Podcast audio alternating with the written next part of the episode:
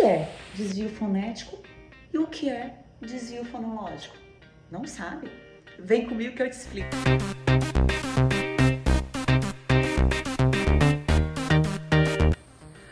Olá!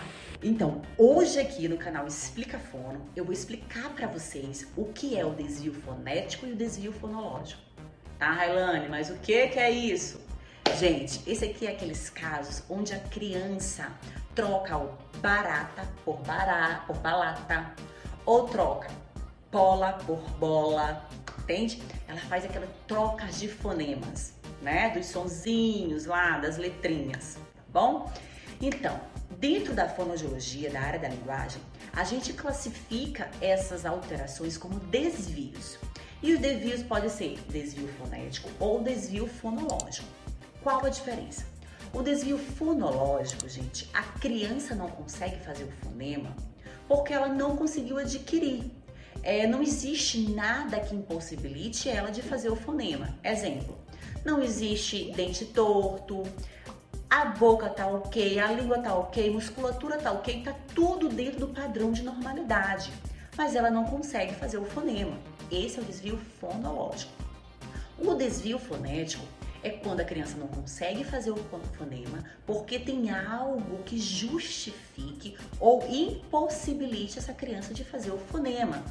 É, exemplo, o barata. Muita criança não consegue fazer porque ela tem o freio da língua que é aqui embaixo, ó, curto. Então não deixa a linguinha subir para fazer esse R, né? Para tremer essa linguinha entendeu? Então tem algo que justifique o porquê da criança não conseguir fazer o fonema.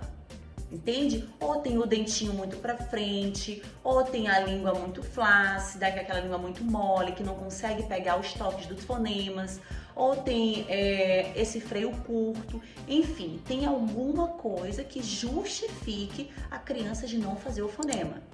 Entende? Desvio fonológico, a criança não consegue fazer, mas está tudo ok. A, a musculatura está tudo ok, mas ela não consegue fazer o fonema. E o desvio fonético, ela não consegue fazer porque tem algo que não deixa ela fazer o fonema. Ok? Lembrando, gente, isso quem vai caracterizar e avaliar vai ser o fonoaudiólogo. Precisa de uma avaliação, porque cada desvio desse, eles têm uma terapia específica. Tudo bem? Ficou claro para vocês? Se não ficou, podem colocar aqui na descrição do vídeo que eu vou explicar cada um de vocês. Será um prazer enorme explicar para vocês e tirar a dúvida de vocês. Afinal, o canal Explica Fono é para isso. Espero que vocês tenham gostado.